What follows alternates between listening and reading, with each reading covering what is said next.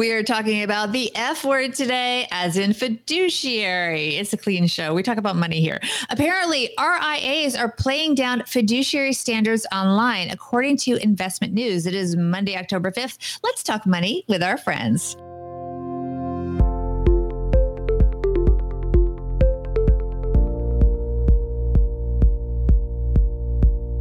Welcome to the Money with Friends podcast. I am certified financial planner Bobbi Rebell, host of the Financial Grown Up podcast, coming to you from my very grown up kitchen in New York City. And coming to you from my mom's half finished basement in Palm Springs, California, where we make the Stacking Benjamins show. I'm Joe Saul-Sehy. Here on Money with Friends, we talk about the latest personal finance headlines, added the insights and wisdom of our fantastic cast of thought leaders, and we mix in some questions and comments from our money friends and leave you with a takeaway to make it your own. Bobbi, today we're going to dive into something that uh, is going to draw on my background as a financial planner. I still keep up with some of the industry rags, and today's headline kind of disgusted me. So I thought, you know what? Really? yeah, we. I was wondering why you picked this headline, Joe. Hmm, it's strange. Hmm. But let's stop foreshadowing and we'll get into it. Let's see which one of our friends is going to help us kick off today's interesting discussion. Hey, this is Chris from Popcorn Finance. We'll supply the coffee, they'll supply the headlines. That's why I listen to Money with Friends. All right, today's piece comes to us from Investment News. And as I alluded to earlier, this is an industry uh, website for uh, people in the financial planning, financial advising industry. It's written by Mark Schoeff Jr. Uh, Mark writes this headline He says, Forget the F word. Registered investment advisors play down fiduciary standard online he says many registered investment advisory firms are not touting the fiduciary standard they must meet when providing investment advice, a fiduciary advocate has found. A review of 45 fee only registered investment advisors by the Institute for the Fiduciary Standard shows 14 of them mention the term fiduciary on their website homepages, while 11 of them don't cite the term anywhere on their websites. The survey found 33 mentioned fiduciary on the internal web pages. Smaller firms tend to hold out as fiduciaries more than large firms, according to the survey. Two of the 10 largest firms with assets under management between $10 billion and $20 billion, and eight of 15 of the smaller firms with 350 million assets under management or less mention fiduciary on their homepages. In addition, 12 of the firms describe themselves as fee only on their homepages, and 31 do so on interior pages. The research used information from an investment news database to select firms for the review, which did not include interviews with firm officials. Uh, in a webinar last Tuesday, the Institute also formally bestowed its Frankel Fiduciary Prize on Ron Rhoades, Associate Professor of Finance and Director of the Personal Finance Planning Program at Western Kentucky University. The low profile for the fiduciary standard reflects RIA firms' reaction to recent investment advice regulations, said Knut Rosstad, president of the Institute for the Fiduciary Standard. Bobbi? Rosstad asserts the Securities and Exchange Commission's regulation best interest, the new broker advice standard, has blurred the line between brokers and investment advisors who continue to be governed by the fiduciary standard. Rosstad and other fiduciary advocates argue the fiduciary standard is stronger than Reg BI in curbing conflicts of interest. SEC Chairman Jay Clayton maintains that Regulation BI raises the broker standard from previous suitability and is a significant advance in investor protection. Quote, the SEC has convinced investors there's not a dime's worth of difference between brokers and advisors. The fact that firms don't highlight fiduciary prominently on their websites, quote, tells us something. I think, about how the market has reacted to perhaps what we've seen in regulation in terms of trying to erase the significance of fiduciary. Still, Rosstad said fiduciary advice is growing in popularity in the marketplace. Fiduciary and or fee only branding is winning with smaller advisors, Rosstad wrote in an email. With other advisors not highlighting on their homepage, it is a combination of complacency and misunderstanding what the SEC has done, brought on by too good business times. That's interesting. I think that I think it's interesting in so many ways. I agree with you. I think that um, you know the first thing I wondered to myself when I saw this headline was, why wouldn't you? Why wouldn't you say right. so? People that don't know what a fiduciary is, this is a term that you really want to know when you're working with financial professionals. Ask the question specifically Are you fiduciary? Because a fiduciary has to work with something that isn't suitable, just suitable. Suitability is a standard the brokerage industry uses. Suitable means I'm not doing any harm. It doesn't mean I'm doing the best thing. It means I'm doing no harm. Fiduciary is a step up from that that says I'm doing what I attest is what I think is the best thing for you. This there is nothing better than this strategy. So if I'm a fiduciary, that's the way I have to act. If I'm working in suitability standards, then I can do something that I think is 95% correct. I know there's something better out there, but this one pays me, right? So I definitely prefer fiduciary over suitability. But I ask myself, I'm like, why don't firms do this? And like this piece said, why don't big firms do this in particular? And I think it's this I think it's that the term fiduciary is still, and it says it in this piece, the, the term fiduciary is still confusing to so many people. When these big firms are trying to you know, gather more assets and have more people hire them. Like, I don't want to put these confusing terms on my webpage. I'm just going to leave it to we're great. We'll help you a lot. Yes, we are fiduciary, but we we don't feel the need to sell this. Yeah, and maybe they don't want to promote that as a standard because maybe they're working behind the scenes to maybe make it not the standard anymore. Maybe they're hoping it sort of goes away.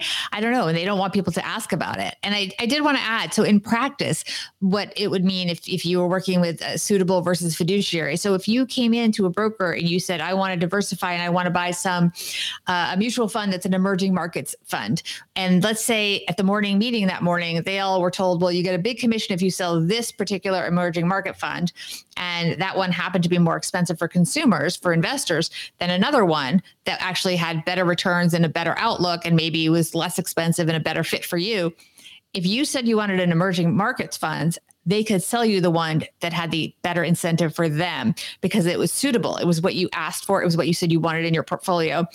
Versus if they were a fiduciary, they had to pick the one that was only only based on best for you, not based on what the commission was. Well, and here's the other problem.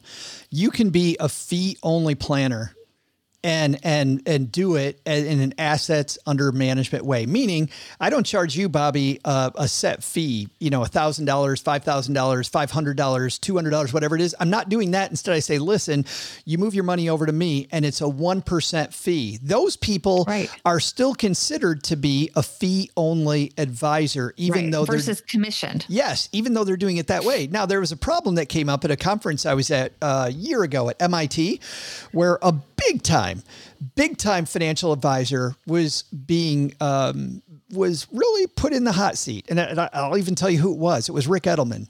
Ric Edelman, Ooh. huge guy that used to be fees and commissions, now says he's a fee only advisor. There were people that were asking him while he was on stage if there is a product that's part of your platform as a fee only advisor where you can have it on your platform and you manage it where you get paid versus an asset that you don't get paid on. Namely, by the way, it was a conference on annuities versus mm-hmm. a person where clearly an immediate annuity that whatever. And Ric has said time after time, he's like, the, the annuity industry is so ugly that we don't go near it. And this person said, but if it if it is true and you're a fiduciary and and mm-hmm. it was it was really interesting, Bobbi, watching him waffle, watching him go. Mm-hmm. Well, you know, I uh, this fiduciary standard might go, and so I think that with big firms like Ric's, and I'm just pointing out Ric because there's a ton of these people, right? That mm-hmm. uh, with a, a lot of firms like Ric, if it's not on their platform, and they say they're a fiduciary, are they really? And so maybe to your point, maybe they're not they're not putting the word fiduciary up there because they're also worried about the lawsuit uh, of listen, how come you haven't recommended anything that's not on your platform? Mhm. Yeah. It's, it's I just I, I don't know what the incentive is for them to promote the whole idea of a fiduciary is yeah, also part of it. Yeah, no, there is none then because if they're promoting fiduciary, then then they're they're inviting the question: if you're fiduciary, why is every single investment you recommend on your platform where you get paid? Right. Yes. And the and, smaller firms, though, are more likely to put it on their website. I thought that was interesting too. What do you think is going on there? I think that smaller firms, a much much um, much uh, uh, earlier in the in in the process of growing the firm, uh, still trying to actively get new clients, but also I think smaller firms, and this is a growing segment of the audience, are not doing assets under management. Like the uber geeky part of financial planning right now is is this whole thing about assets under management and saying fee only, is this really correct? Because there's people like me that think, I don't think you are fee only. If, if, if you're 1% person, I think that's kind of a commission. Even though, don't get me wrong, you know, I love the Fisher Investments ads right now, which crack me up about how, and, and, and guys, this is my snark, not Bobbi. So don't blame her for this. But, but, but when I see, and I don't know if you've seen these ads, Bobbi, but there's these ads that go, Hey, we're way different than other advisors because we do better when you do better. That's how we do. Your advisor's a slime ball, but we do better when you do better. And that's how we do things. There's no commissions. No, what they're actually telling you is we're trying to have you have us manage all of your money. We're asset gatherers. And when you put it with us, we're charging you a fee based on the percentage that we have. Mm-hmm. In my opinion, that's still a damn commission. And it, by the way, it's not innovative. It's what everybody else does. So, Mr. Fisher, your advertisement saying that you're so cool and everybody else isn't, very misleading. Very, yeah. very misleading. I do want to point out to our listeners that there is nothing wrong with people being paid for their advice and for the hard work that they do put in to managing your money. It's about disclosure and it's about you making a proactive and informed decision that you're okay paying them in that way. Absolutely. And if you're okay, I mean, some people look, people say, why would somebody go to an advisor that's only paid on commission? Because sometimes people like to get things for free. And the truth is, we have lots of things we do for free where it's being supported by an advertiser, by somebody getting a commission, and we're okay with it. So if you're okay with that, that's fine. Just just know how your advisor is getting paid. You a lot of people don't want to write a check for a fee once a year just to have somebody watch their money. They only want to pay a fee if something actually happens. Well, and there's something else going on here behaviorally, and and I kind of threw Ric Edelman under the bus earlier. I'm going to defend Ric here because Ric's book, The Truth About Money, one of my favorite books, and Jane Bryant Quinn, by the way, uh, one of our favorite people as well. Bobbi, um, uh, she was she's a great journalist. Jane Bryant Quinn said the same thing. That the issue here is a commission based advisor, where you're just going to pay them a commission up front. What happens behaviorally is it might be 85% correct, but they're going to make sure that you implement it. And I've seen a lot of people reach their goals using pretty crappy products, but they still got there because the commission based person convinced them to continue to put money in it. So, yes, it's not perfect. They're not getting you directly to your goals. There is a little bit of friction there, but you're getting there. Versus Jane and Ric both have done studies about fee only advice where the fee only advisor, if they truly are fee only, where they're charging you X amount of money right now for the plan, they don't care if you implement or not. They're giving you the mm-hmm. best advice ever. And if you don't implement, they go, yeah, that's on you. Big deal. And behaviorally, we know that a lot of the time, and I'll tell you this as a former advisor, people tried to treat my advice like it was a buffet. And what was amazing was it's not a buffet. All of the advice dovetails. So when you don't do thing one, it affects thing two more often than it doesn't. And so the question is which one is really better? 100% perfect advice that you don't implement, or 85% perfect advice where you do? I don't know the answer to that, and I'm not saying that commission's the way to go. I'm just saying I think it's a much it's a much more interesting argument than the community, the the financial journalism journalist community that wants to say fee only, fee only, fee only all the time represents. I think there's mm-hmm. a lot mm-hmm. more nuance. I agree. I think people that work on commission or even that take the fee, fee only, that's a percentage ongoing, they have an incentive to create a relationship and to deliver because they are only getting paid if you stay with them. Yeah. And if you're actively engaging them. And a lot of people do like the fact that these firms that charge, you know, a percentage of your assets every year are first of all incent they're constantly incentivized to keep you there and they do often put out a lot of educational materials and work with you on uh, what you're doing and and I want you to be vested with them long term it's it's interesting. I heard the beep beep beep, which means a lot of people that are live are are, are commenting on this. Um, uh, uh, uh, Alexis uh, here says that she likes the behind the scenes and kind of. I think she likes watching me get a, a hot about this stuff. It just it just drives me crazy. Kimberly says uh, that people are afraid people don't don't know the term. I agree with that too. I think there's too many people that don't understand the word fiduciary. They have no idea what questions to ask, and um, that also is a frustration. So, uh, in just a second, Bobbi and I are going to have our takeaways from today's discussion. But first, really interesting platform. But Bobbi, also something very interesting. I'm very interested in what people think about this fiduciary discussion. What's your takeaway? Look, I think Wall Street already has a lot to deal with, um, especially, you know, look, the public doesn't always trust them. So it's in everyone's interest to both promote and adhere to the fiduciary standard if it applies to you. Um, even if it means missing out on some commissions in the short term, in the long run, client trust will make up for those short term losses. So I do hope that companies and advisors and brokers, if you are held to, if you do have to hold to the fiduciary standard, say it just say it and educate your people and and be proud of it. I uh, I totally agree with that. Put it on the front page. Let's get people up to speed and be a part of this community that uh, is the solution to a lot of the problems and not the frustration that I think. Uh, at the very least, I I vented about today. The, the, the my takeaway is this: that where you know fiduciary is very important, I think that the most important thing is not about fees, and that's what we hear a lot about about advisors. Fees, fees, fees, fees, fees. I think you need to know how your advisor's paid.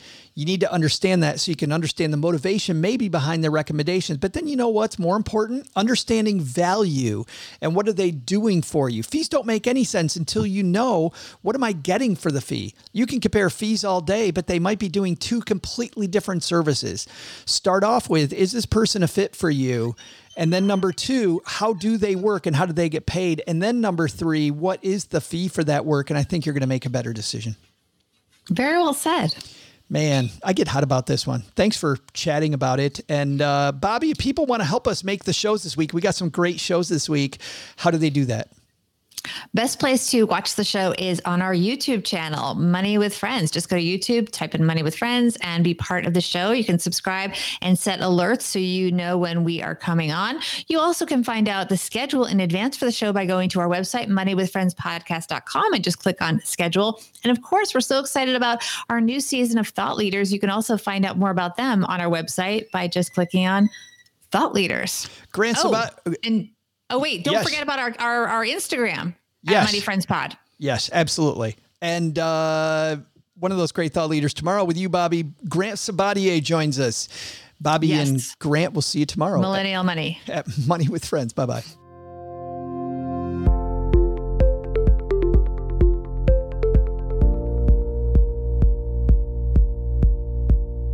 Show's created and hosted by us, Joe Saul-Sehy and Bobbi Rebell, and it's edited and produced by Ashley Wall. Money with Friends is a product of Money with Friends LLC, copyright 2020.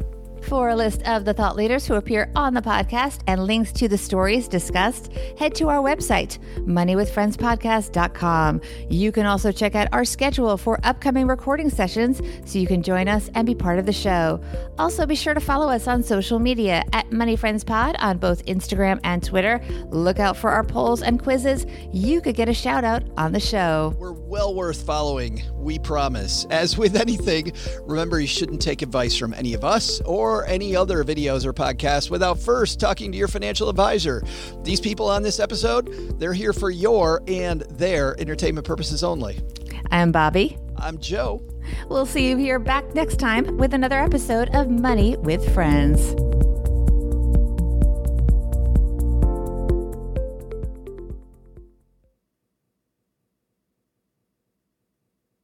Bam, nailed it.